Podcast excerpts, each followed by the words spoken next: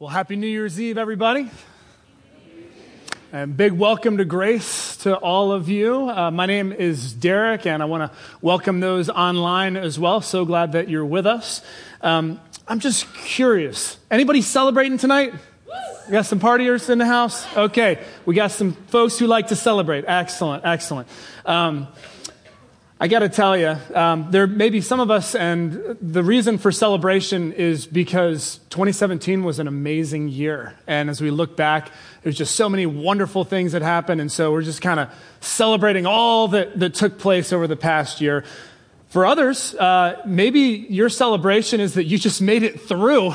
that, that, this year was one that you don't necessarily want to reflect back on, but, um, but you're just happy that, that somehow God got you through it and we're starting fresh with 2018. But whatever the case, celebrating is a really, really important thing. And um, actually, today, uh, that's, that's the word that is very fitting because we are going to do some celebrating here at Grace. And. Um, what we're going to do toward the end of the service, just to give you a heads up, we're going to be taking time to celebrate a God moment in your life. And uh, this is not a God moment for Grace Community Church. This is not a God moment from the Bible. This is actually a God moment from your life that is personal to you. So here's what I want you to be thinking about, and we'll come back to this toward the end of the service.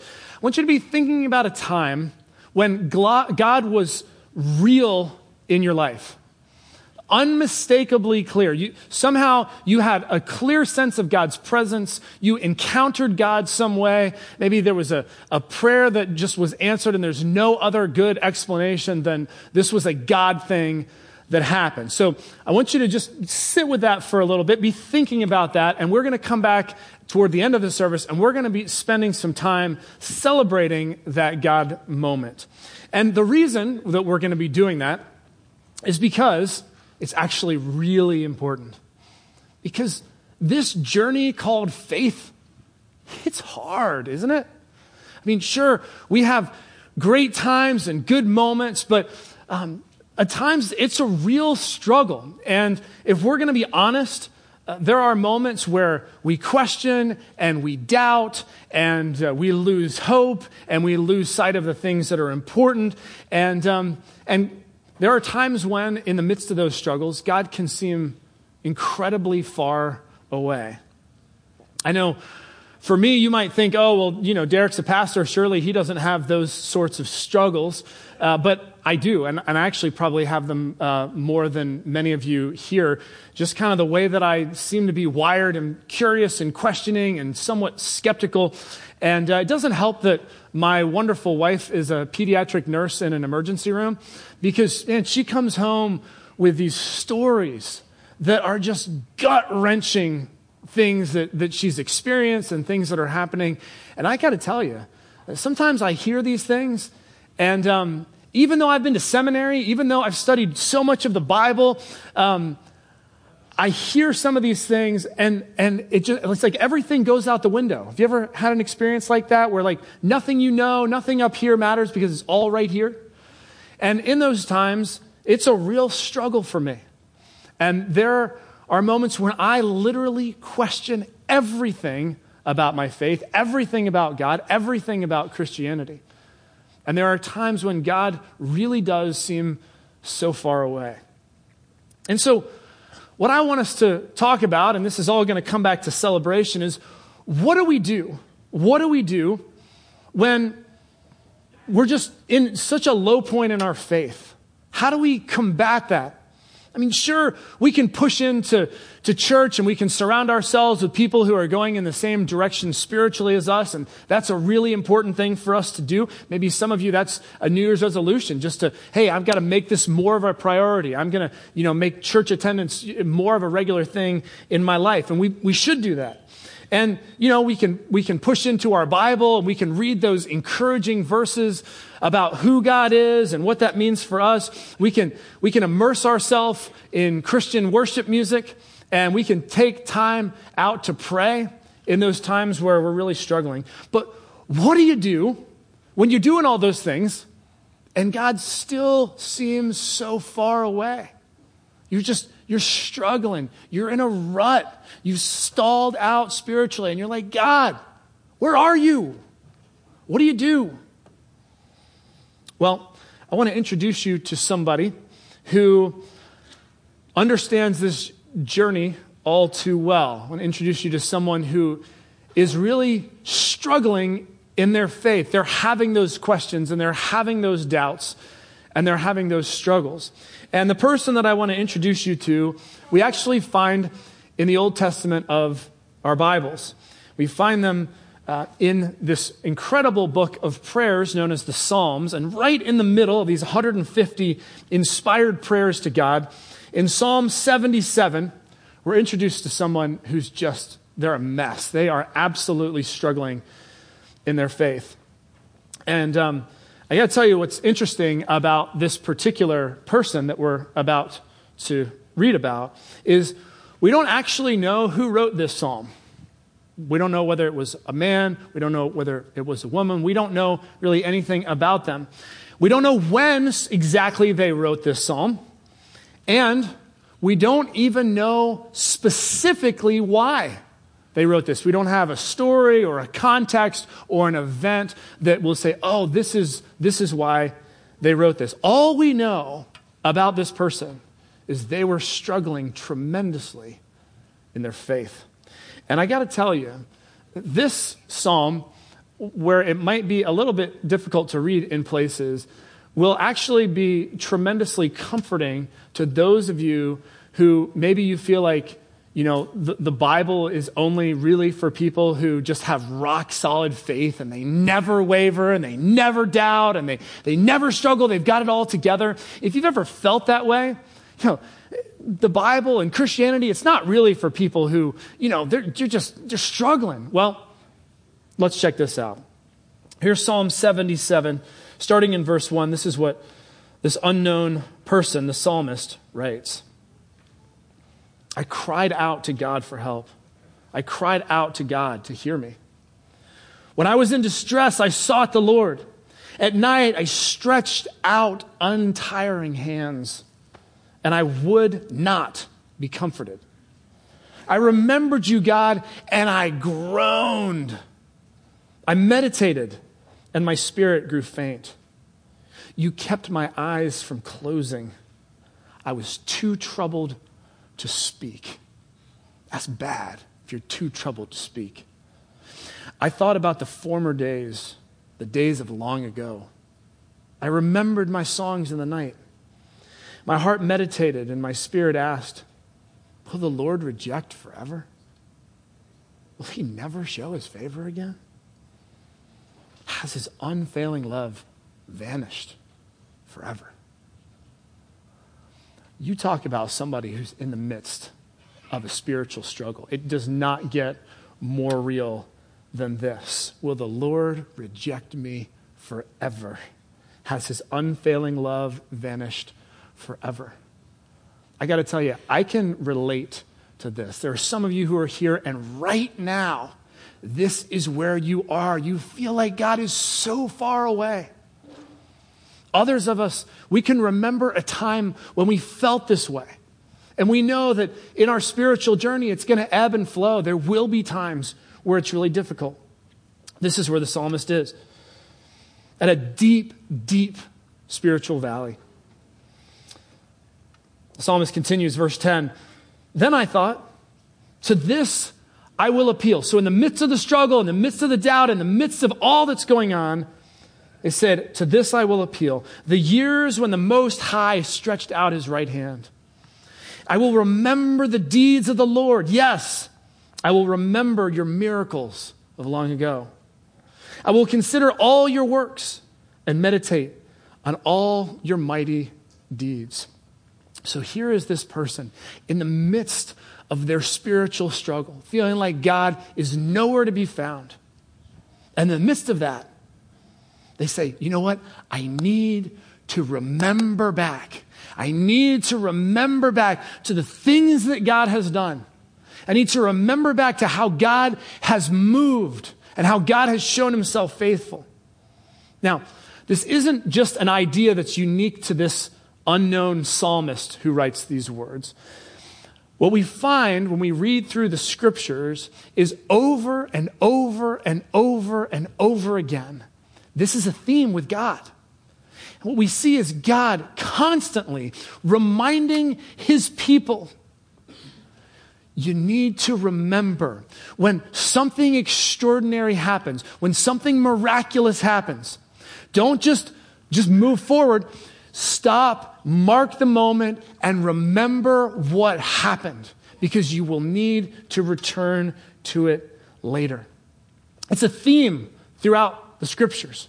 Constantly, God saying, Remember this moment, remember this, remember this.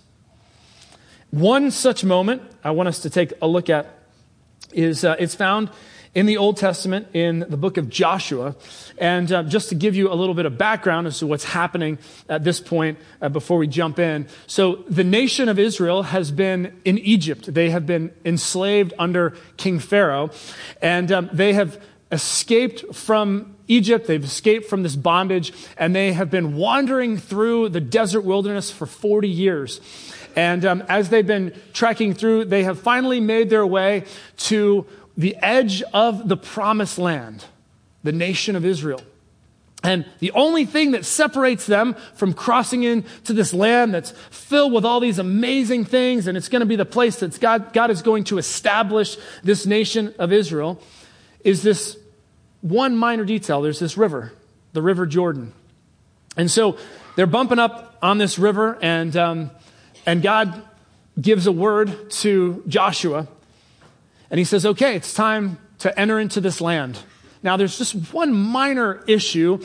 It's the time of year when the Jordan is at flood stage. So, not a trivial detail. Uh, so, the river's at flood stage, but they're getting this clear word from God it's time to move forward. Everybody, it's time to cross into this promised land. And so, the instruction comes forth that what's going to happen is everyone's going to line up, and at the front of the line, at the front of the procession, the priests are going to go first. And the priests had an important job. They would uh, carry this really important thing called the Ark of the Covenant. And if you can imagine like a big wooden chest then overlaid with gold and all sorts of precious metals, uh, it, would, it was this huge chest, and the priests would, would carry this Ark of the Covenant, and this symbolized the presence of God. And so they would carry this out in front and what God said, and this sounds and seemed totally crazy, is you guys will carry this out in front, and as you step into the water, not before, but as you step into the water, God's going to part the water, and everyone's going to be able to cross through the River Jordan into the promised land. And so they proceed to march out into the Jordan, and sure enough, as those priests begin to step out into this flooded river, Immediately, the waters recede and they cross through. Well, actually, they stand right in the middle of the river, and then the entire nation of Israel proceeds through on dry ground. And that's where we pick up the story in Joshua chapter 4, verses 1 through 7. It says, When the whole nation had finished crossing the Jordan, the Lord said to Joshua, Choose 12 men from among the people one from each tribe, and tell them to take up 12 stones from the middle of the Jordan, from right where the priests are standing, and carry them over with you, and put them down at the place where you stay tonight. So Joshua called together the 12 men he had appointed from the Israelites, one from each tribe, and said to them, Go over before the ark of the Lord your God into the middle of the Jordan. Each of you is to take up a stone on his shoulder. So these were not small stones that you'd carry like this. These are huge stones. Each of you is to take up a stone on his shoulder according to the number of tribes of the Israelites to serve as a sign among you. In the future, when your children ask you, What do these stones mean? Tell them that the flow of the Jordan was cut off before the ark of the covenant of the Lord. When it crossed the Jordan, the waters of the Jordan were cut off. These stones are to be a memorial to the people of Israel forever. Now, pretty cool moment. But you know one of the things that hits me? Okay, so there's been this incredible miracle. A flooded river has just been, the water's been piled up so that a whole nation of people can cross through it. You think anybody's going to forget that anytime soon? I mean, this is almost too much for us to be able to conceive, right? Nobody's going to forget this. I mean, everybody's going to be talking about this, right? Can we agree on that? This is no small detail.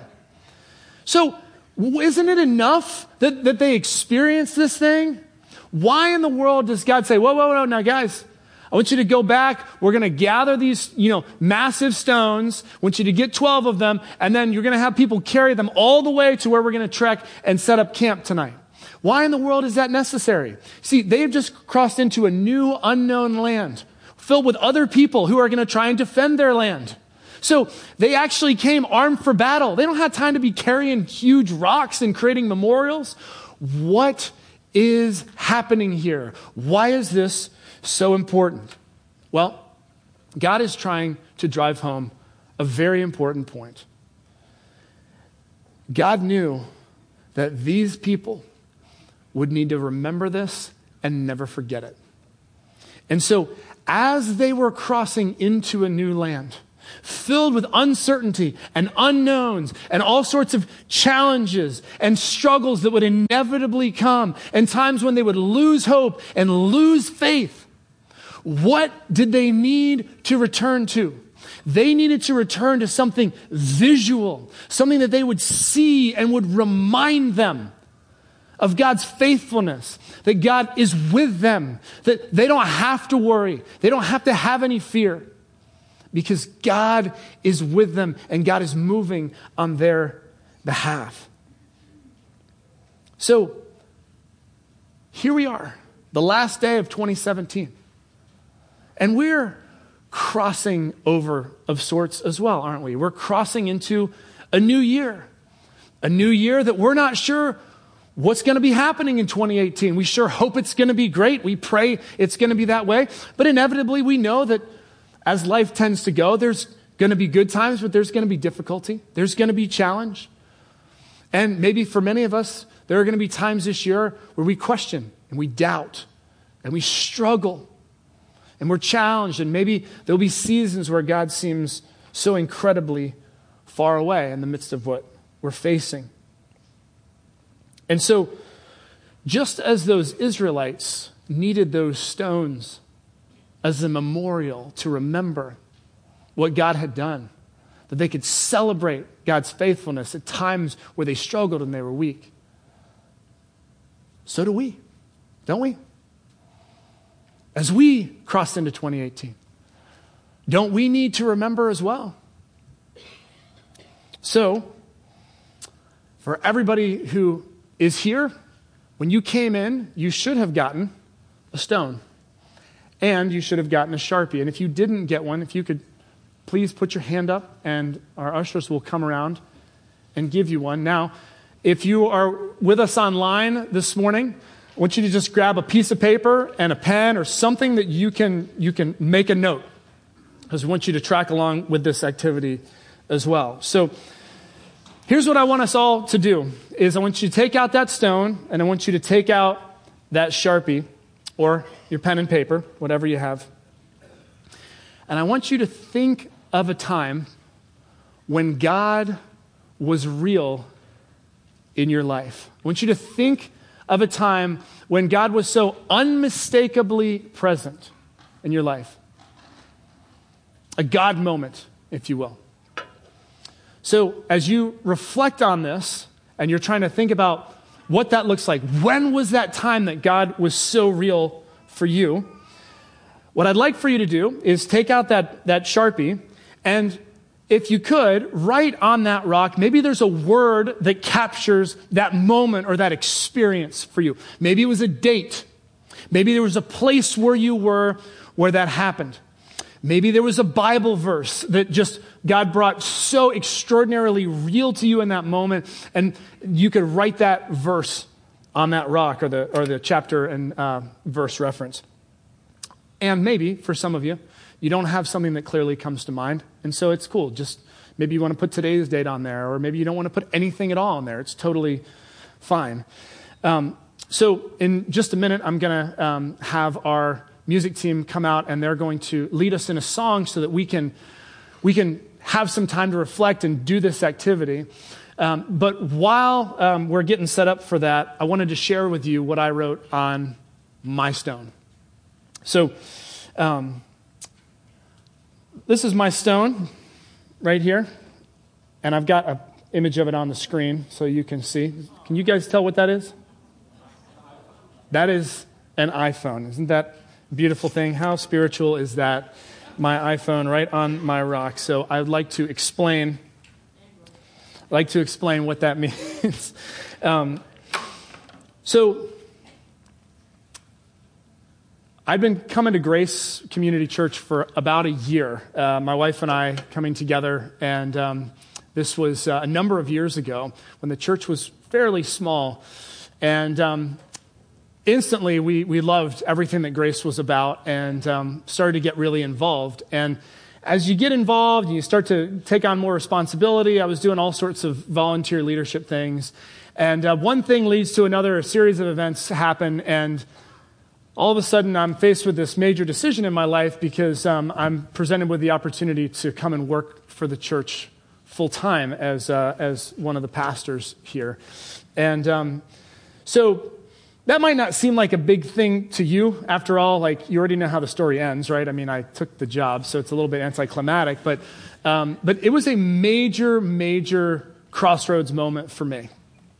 And, um, you know, I, I love the church, I really did. But um, I had a great job. I was working for a nonprofit in DC that I really, really believed in. Um, and then I started to weigh out, you know, like all these these things, and Becky and I were trying to figure it out together. And um, you know, one of the first things is just a practical reality. You got to pay the bills. And I don't know if you guys know this, but going to a church that's not where you go to like make make bank. Okay, so um, just in case you didn't know that, you now, now you do. So uh, I was looking at the financial implications and and trying to weigh that out.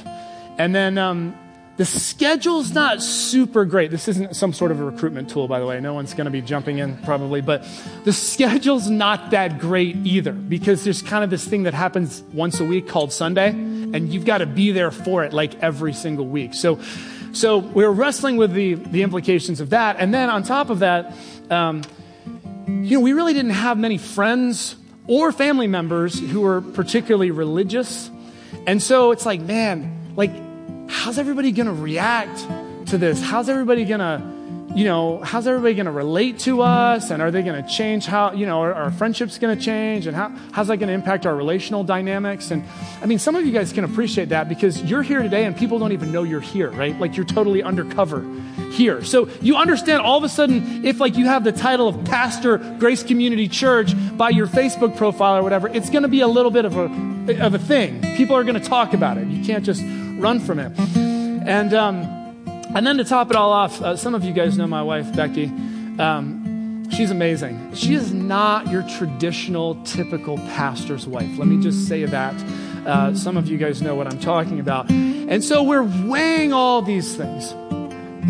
But as we're looking at all that, the thing that on the other side is that I'm just so captivated by this idea of being a church for people who don't go to church so that it's not only for people who get it and who understand the religious rituals and references, but it's actually for people who've never been to church. That this could be a place that everybody could come in, no matter their spiritual journey, and be welcomed and could be free to doubt and ask massive questions and say, I don't even believe this stuff. And we'd say, That's cool. We're glad you're here.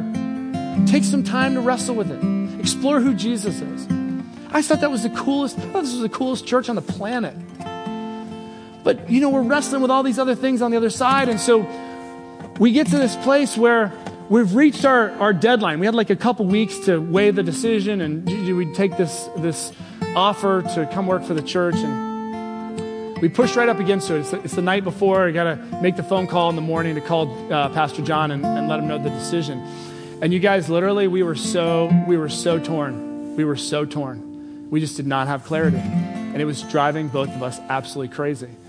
And so I remember praying, and I don't often pray like this, but I remember we were praying together and we just said, God, could you just please give us something? give us a sign, some tiny little thing, just anything that would just tip the scale one way or the other. We, we want to know what's the thing to do here. So the evening goes on, nothing. We go to bed, wake up in the morning, wake up. Did you get a sign? Did you, anything? Dream? Anything? No, nothing, nothing. You? No, nothing. Man, we got nothing. Flatline. No sign. Well, I got to make the call. What are we going to do? So we just kind of arrived at this moment. We just said, okay, well, what are we going to do? Ah, what the heck? Let's go for it. Sure, let's just give it a shot. I mean, God didn't give us a clear red light, so what the heck? So I make the call and um, accepted the, the offer to come on board at Grace. Obviously, you guys know the rest is history. I'm still here. Um, so um, the day goes by. That was in the mor- first thing in the morning. The whole day goes by. Very uneventful day. Nothing happens. Now we've passed the dinner hour. We're into the late evening. And um, my phone rings. My phone rings. And um, I don't recognize the voice on the other end. It says, Hey, is this Derek? I said, Yeah, this is Derek. He says, This is Ray. I said, Who?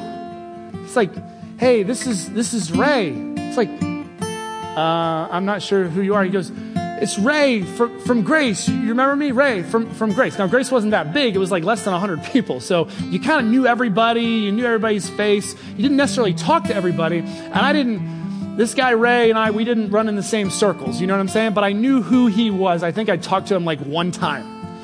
So it's really bizarre that he's calling me. And then it gets more bizarre because then he goes, um, I don't really know how to tell you this because, you know, it's kind of weird.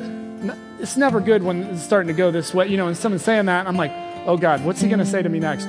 He says, but I had a dream about you last night. Now we're really getting weird, okay?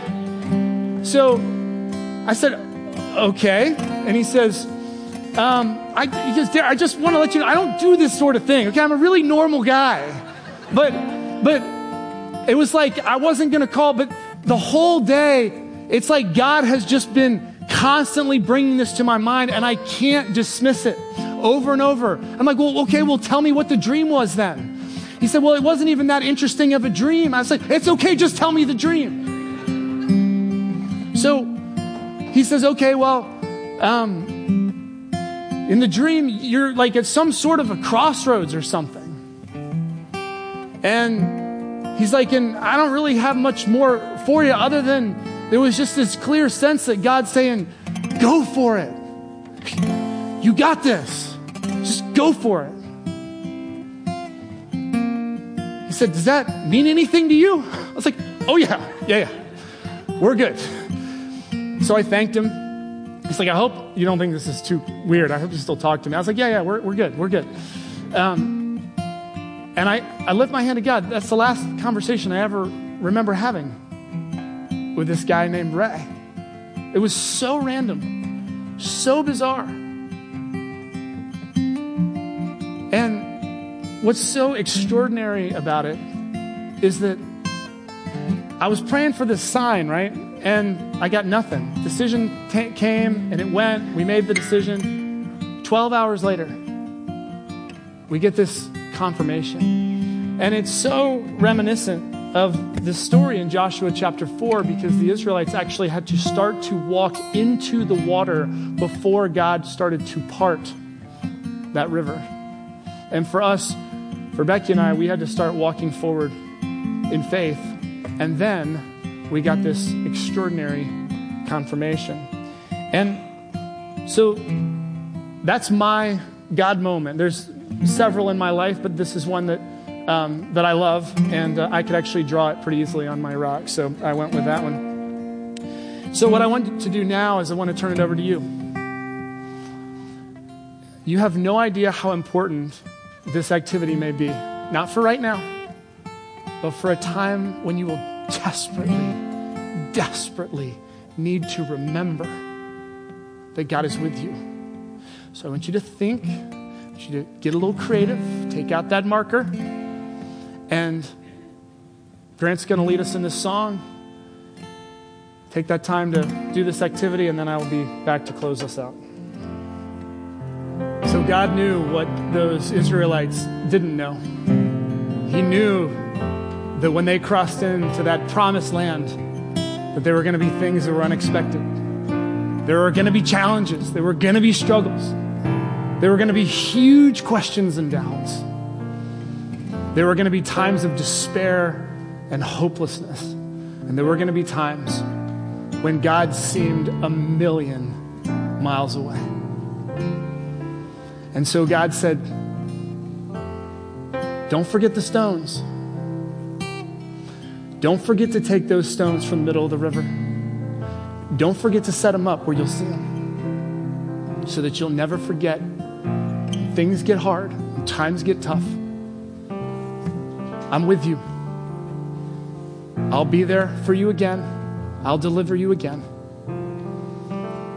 So, what I want to encourage you to do, whether you're holding a rock or you're online with a piece of paper or something you just jotted into your phone, put this somewhere where you'll see it, will you? Find some place in your house, your car, wherever, at work, where you'll see this at least once a day. And you'll remember. Because God knows we all need to remember. Let's pray together. God, we want to say thank you. Thank you for a day that is known for its celebration, the last day of the year. We thank you, God. For some of us, we thank you for all the great things that happened in 2017. For others of us, we just thank you that you helped us get through it and make it to a new year. We thank you nonetheless, God. Lord, I know there are many in this room right now who are just struggling, struggling in their faith. I just ask God right now that you would meet with them in a special way, that you would draw near to them, that you would remind them of your love and your goodness and your faithfulness and those times when you've carried them through storms. God, for all of us, help us to remember. Help us to celebrate the things that you've done in our lives. I pray, God, that you would allow us to take these rocks and just put them somewhere where they would be a constant encouragement and reminder to us as we walk the rest of this faith journey. We celebrate you and your goodness to us. In Christ's name, amen.